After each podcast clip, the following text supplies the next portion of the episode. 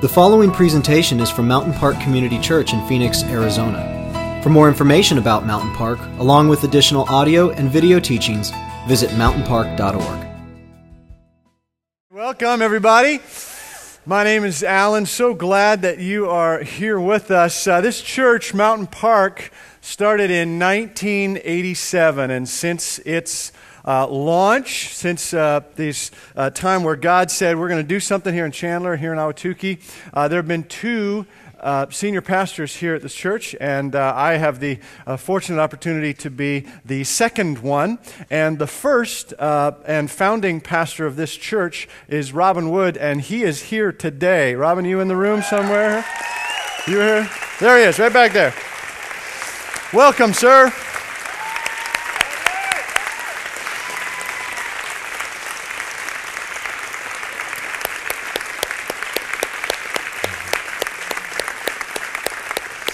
Robin and his family, uh, they're, they're really responsible for this mess, mostly. Uh, they courageously started this church and was uh, uh, a pastor here for 17 years. And so, again, welcome. Glad you're here.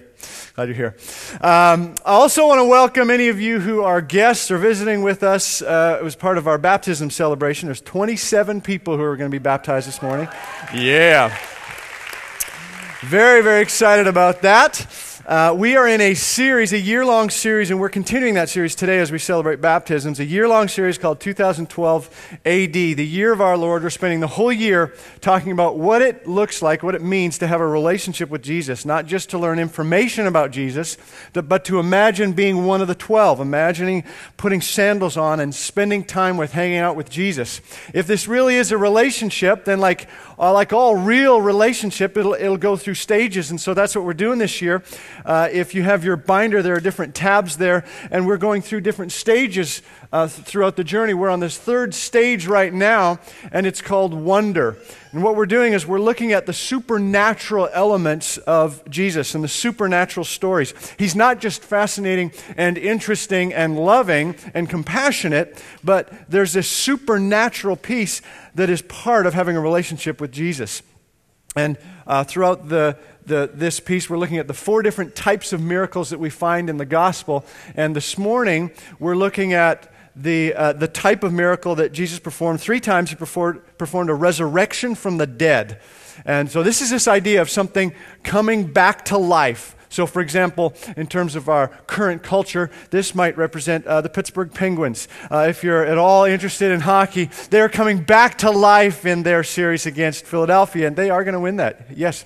Uh, and, uh, and that is not, however, the case for the Chicago Blackhawks. They have no chance. They are going down. Okay, yes. Thus saith the Lord. Okay.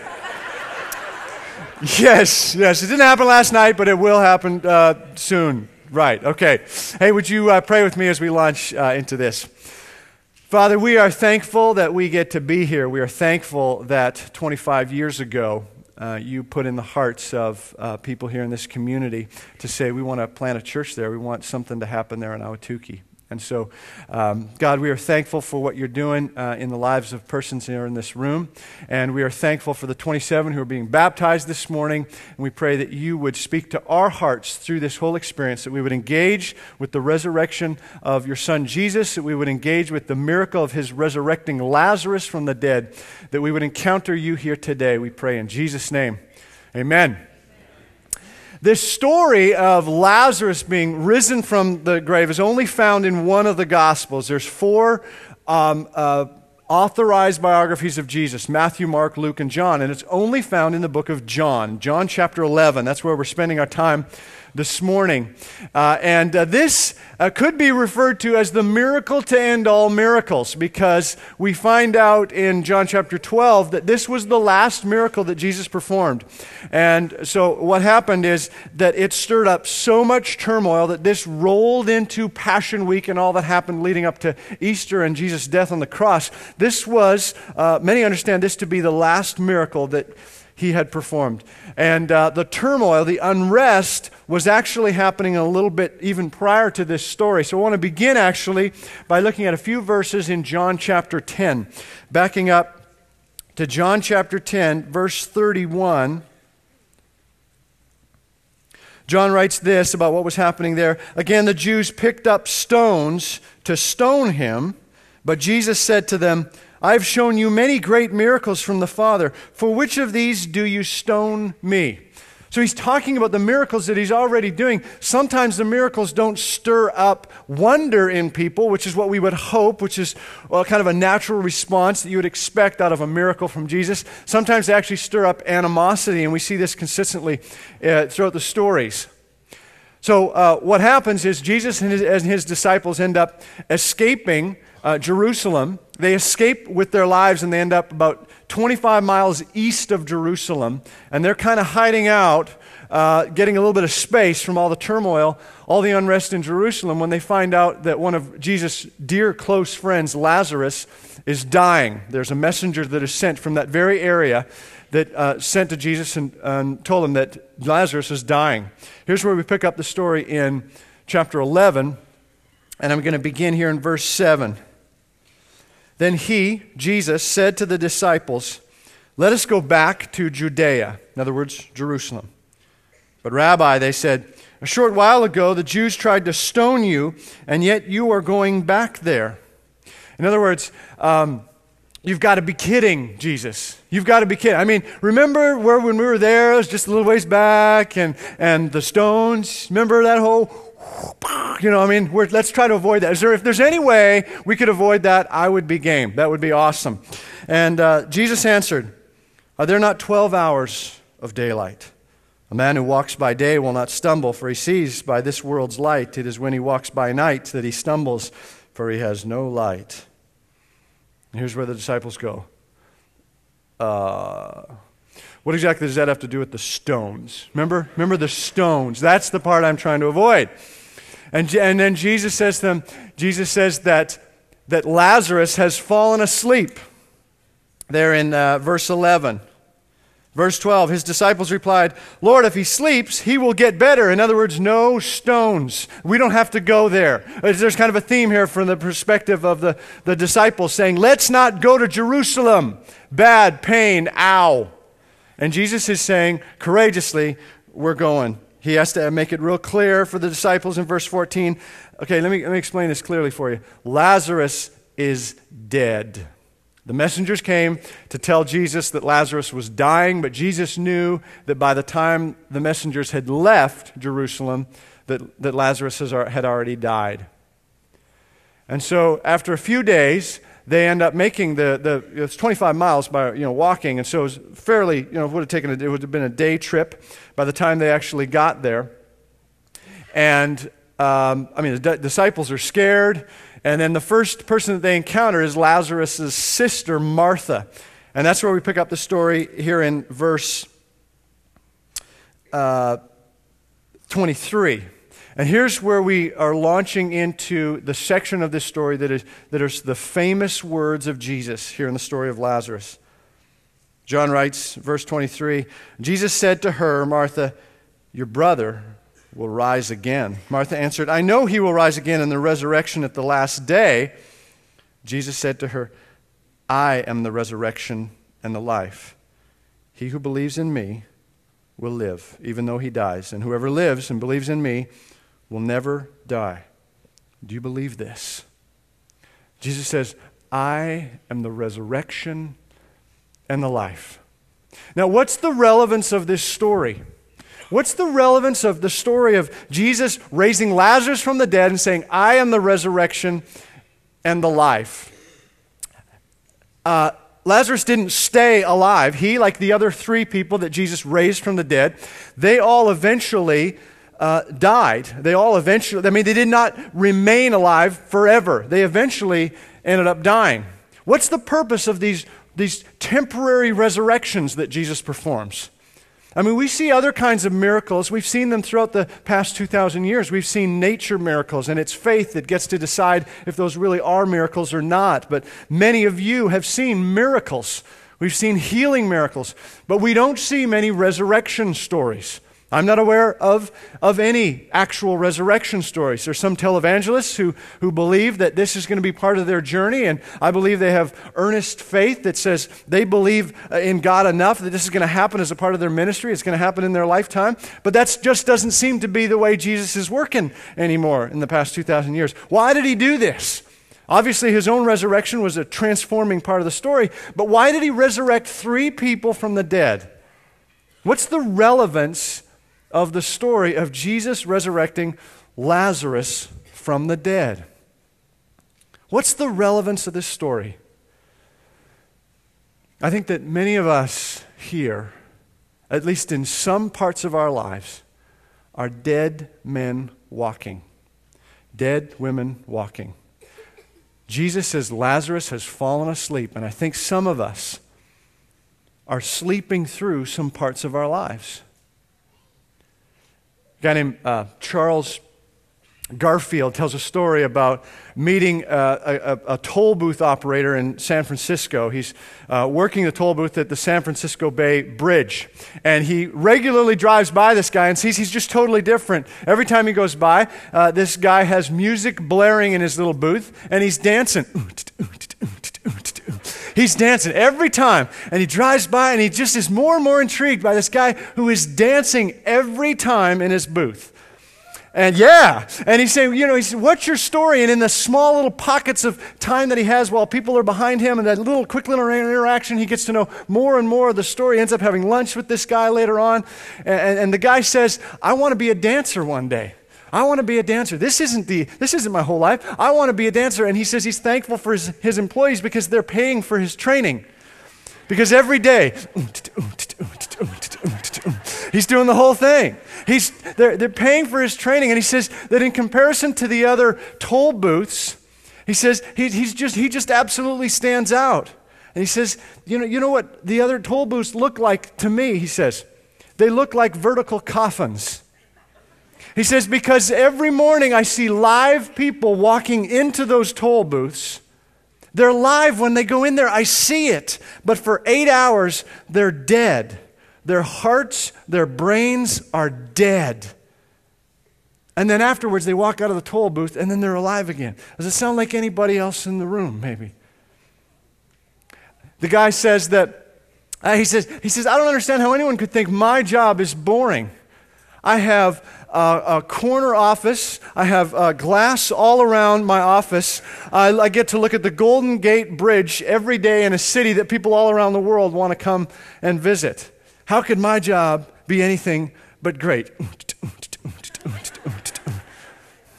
So the question is are you dead or alive?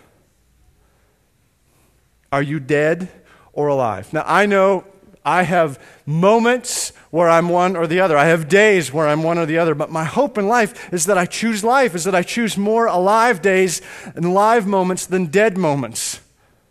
I don't think it's an absolute 100% zero. It's kind of in this day, this day, is this going to be an alive day or is this going to be a dead day? Just, just a few tiny little examples. It's, it's the reason we got a dog. A couple years ago, I told you the story about why we got a dog and that whole dog journey. Dogs are expensive, they're smelly, they make vacations very complicated. But for two of our three children, the greatest day of their life was the day we got that dog. They admit, they say that was the most memorable, greatest day. They remember details about that day and that story and the whole thing. It's, it's, I'm not saying Jesus wants you to get a dog. Please don't hear that. I'm just saying live life. Live life. Change your hairdo.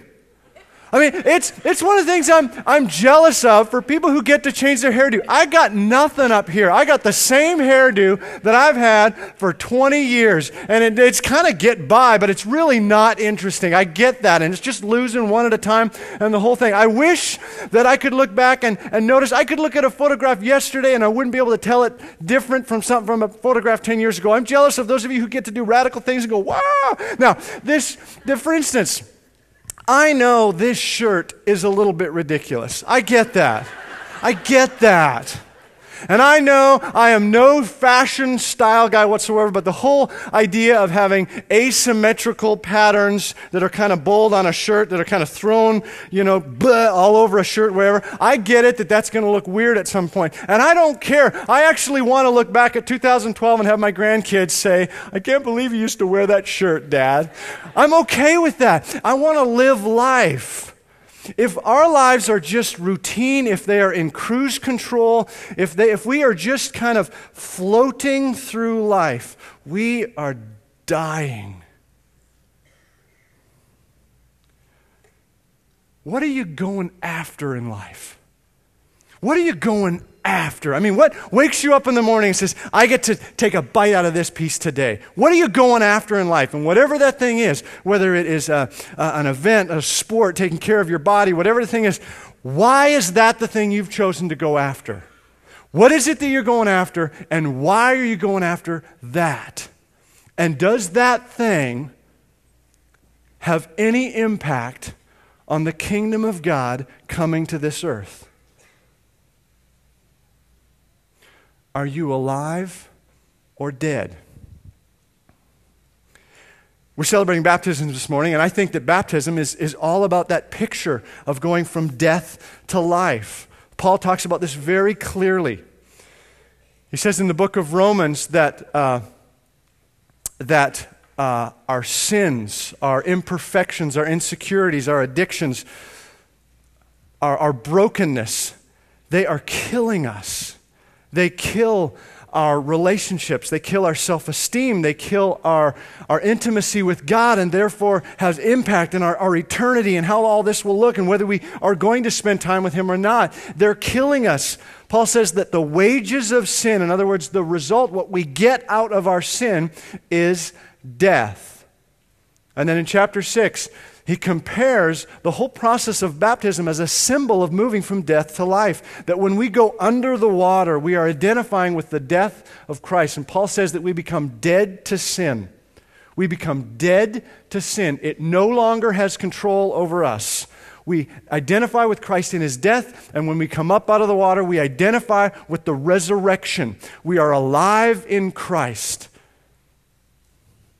This whole picture of baptism is a picture moving from death to life. It is an outward symbol of an inward change from death to life. And each person, each of the 27 who are being baptized today, they all have a unique story, and it's a different story. There's a little girl who's being baptized in the second celebration today who's four years old. Four years old. Now, we talked with the parents of this little girl because it's very uncommon for a four year old to have an understanding of what Christ has done for her and through the whole process. It's very important for us to make sure that we're, we're just doing it because it looks interesting, but that somebody understands what's going on. And so this is a process we make with families, and we walk this out a little bit because this four year old really hasn't experienced a whole lot of life yet. She hasn't had her heart broken by one of the mature kids from first grade, you know. Uh, she hasn't experienced all that, but we've talked with the parents, and the parents have an understanding, uh, and parents know her more than we do, that she is alive in Christ. She understands who Jesus is. And there are other people who have been followers of Christ for a long time. They just have never been baptized. And so they're going to celebrate with us in baptism today. There are a number of different stories, but the common thread through all of that is that these are people who have some understanding their own understanding that they were dead and they, they are alive in Christ. They're dead to sin and alive in Christ. That's what the baptism symbol is all about. Now, the story that we're looking at in John chapter 11, it's the story of a physical resurrection, of a bodily resurrection of a person. I want to go back to the story. And in verse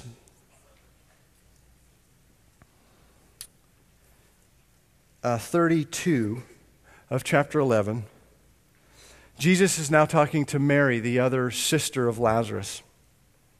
And Mary says, Lord, if you had been here, my brother would not have died.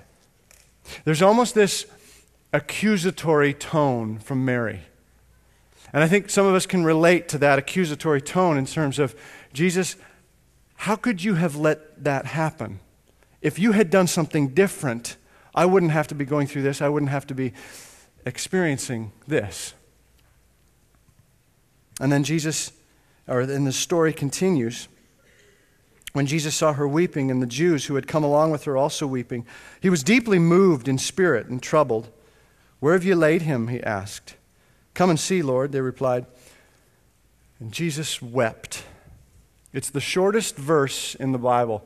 And it's one of the more miraculous verses that the creator of the universe, the creator of everything, emotionally connects with us. Jesus wept. It's a fascinating verse, though, and one must ask what, what's, he, what's he weeping for? I mean, what, what, what is he weeping about?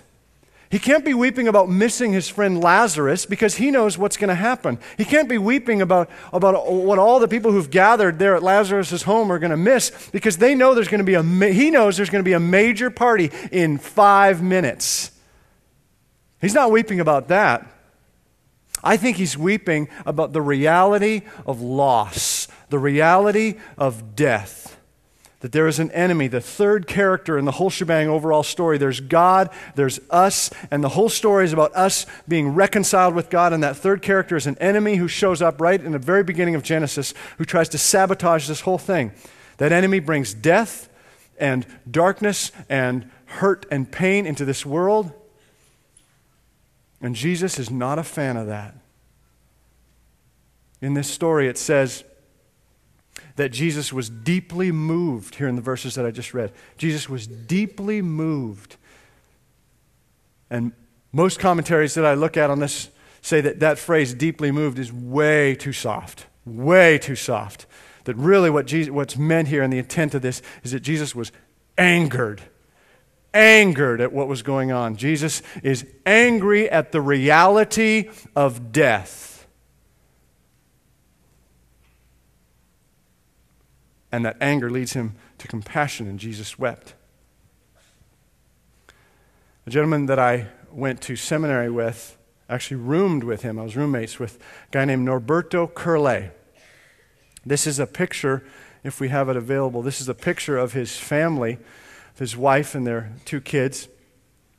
And uh, they have been missionaries in Paraguay for the last 10 years. Um, he did a few other things after we graduated, but then he went on to, to uh, Paraguay, which is his home area. And uh, this is a family that loves Jesus passionately. Uh, we, my wife and I went to their wedding, and uh, my wife was just reminding me uh, of how extraordinary Julie in particular was at their wedding. That they had worship songs at their wedding, and, and in a wedding gown, she had her arms raised fully to the sky. And uh, my wife remembers, uh, was deeply moved by, by a bride who did this as part of her wedding. Brides don't do that. Brides don't lift their arms and worship to Jesus typically at a wedding. And Julie was just, was all out, all out, um, revealing her love for Jesus. I got an absolutely atrocious um, email this week that this family, friends of ours, were in a car accident in Paraguay.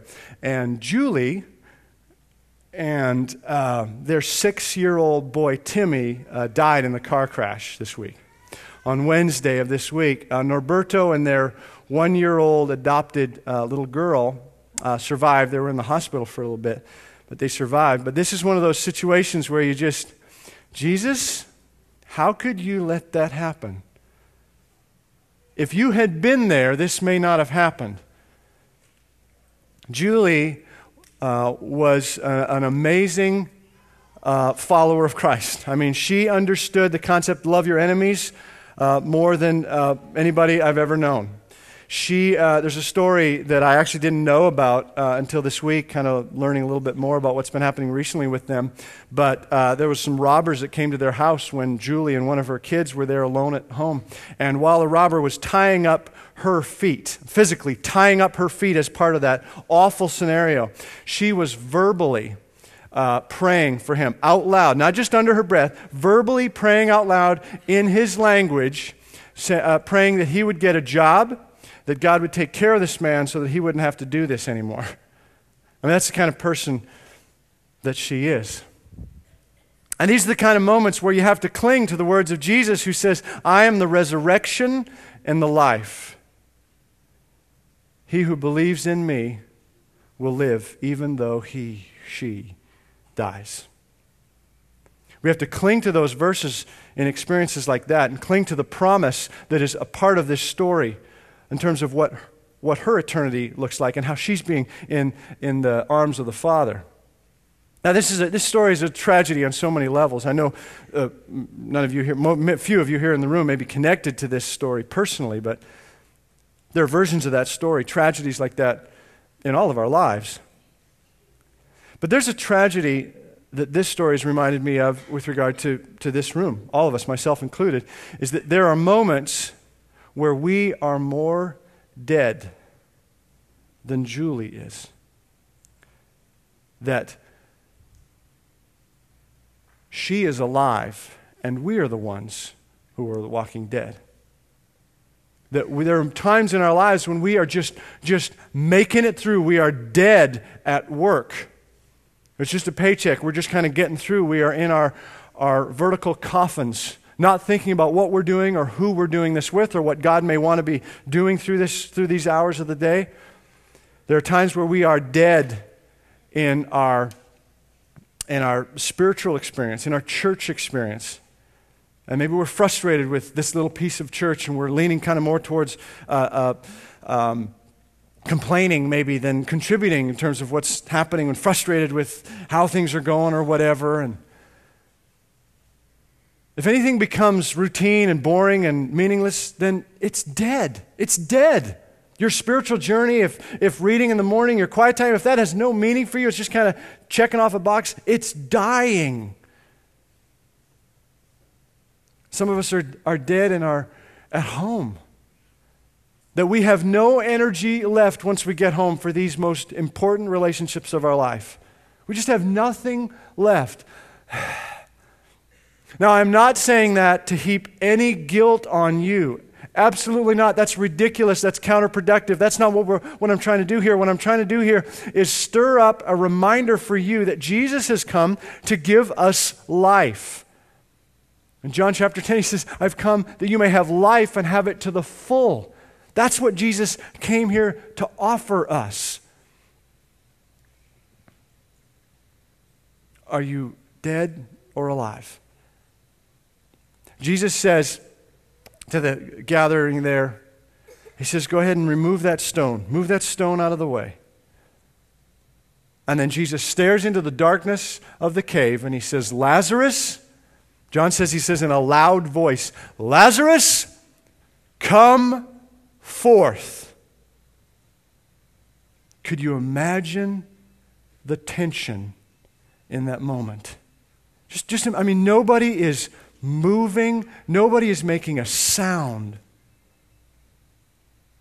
All eyes are fixed on the darkness of the cave.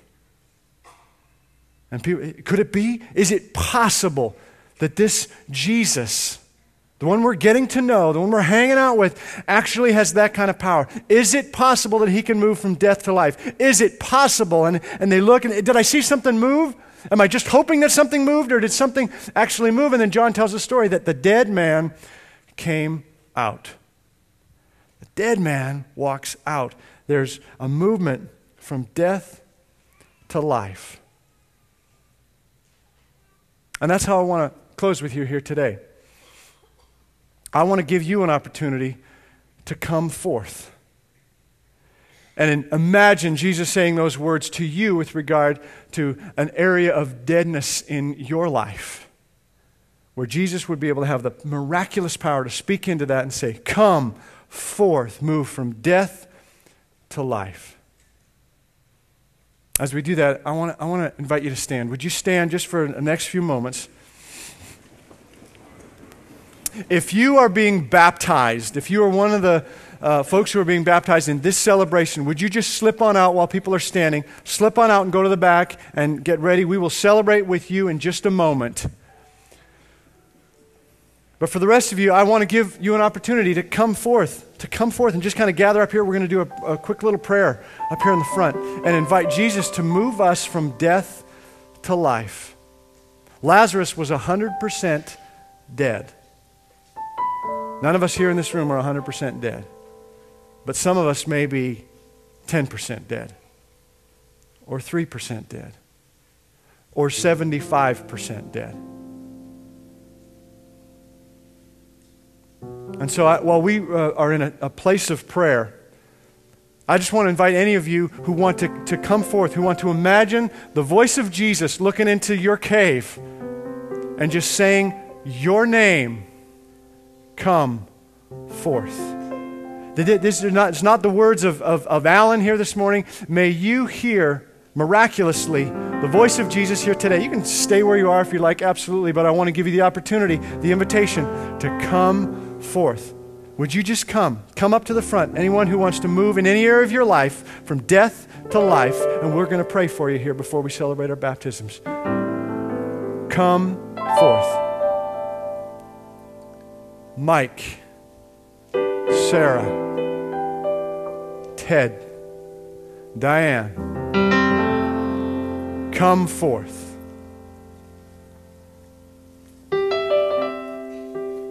Just come gathering around here. Let's experience a miracle here today because Jesus isn't finished moving us from death to life come forth. Everyone in the room, would you just bow your heads with us and let's pray together? Father, you know every heart, every story represented by souls that have gathered up here at the front. Some, perhaps in this moment, are, are, are wanting to experience the movement from death to life in a, in a way that they never have before. They've never experienced anything like that. It is a complete transformation. It's all new, God. I pray that you'd meet those folks exactly where they are. Father, for some, this is a moment of salvation. This is a moment of first coming to you and saying, I want to be a follower of Jesus. The way I've been working is not working out. I want to be a follower of Jesus.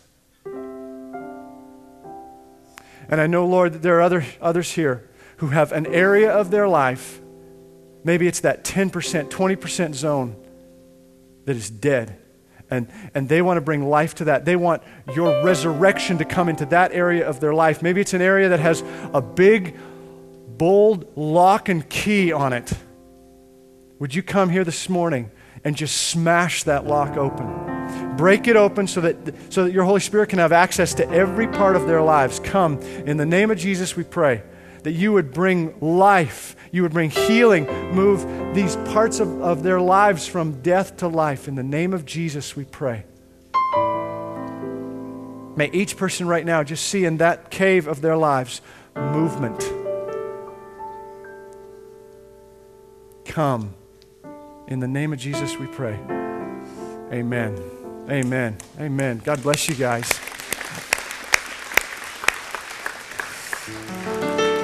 I encourage you to, to, to talk about whatever's going on. You're in a D group, talk about whatever's going on, what's going on in your heart. Share it with other people. We get stronger when we do that stuff. Would you remain standing?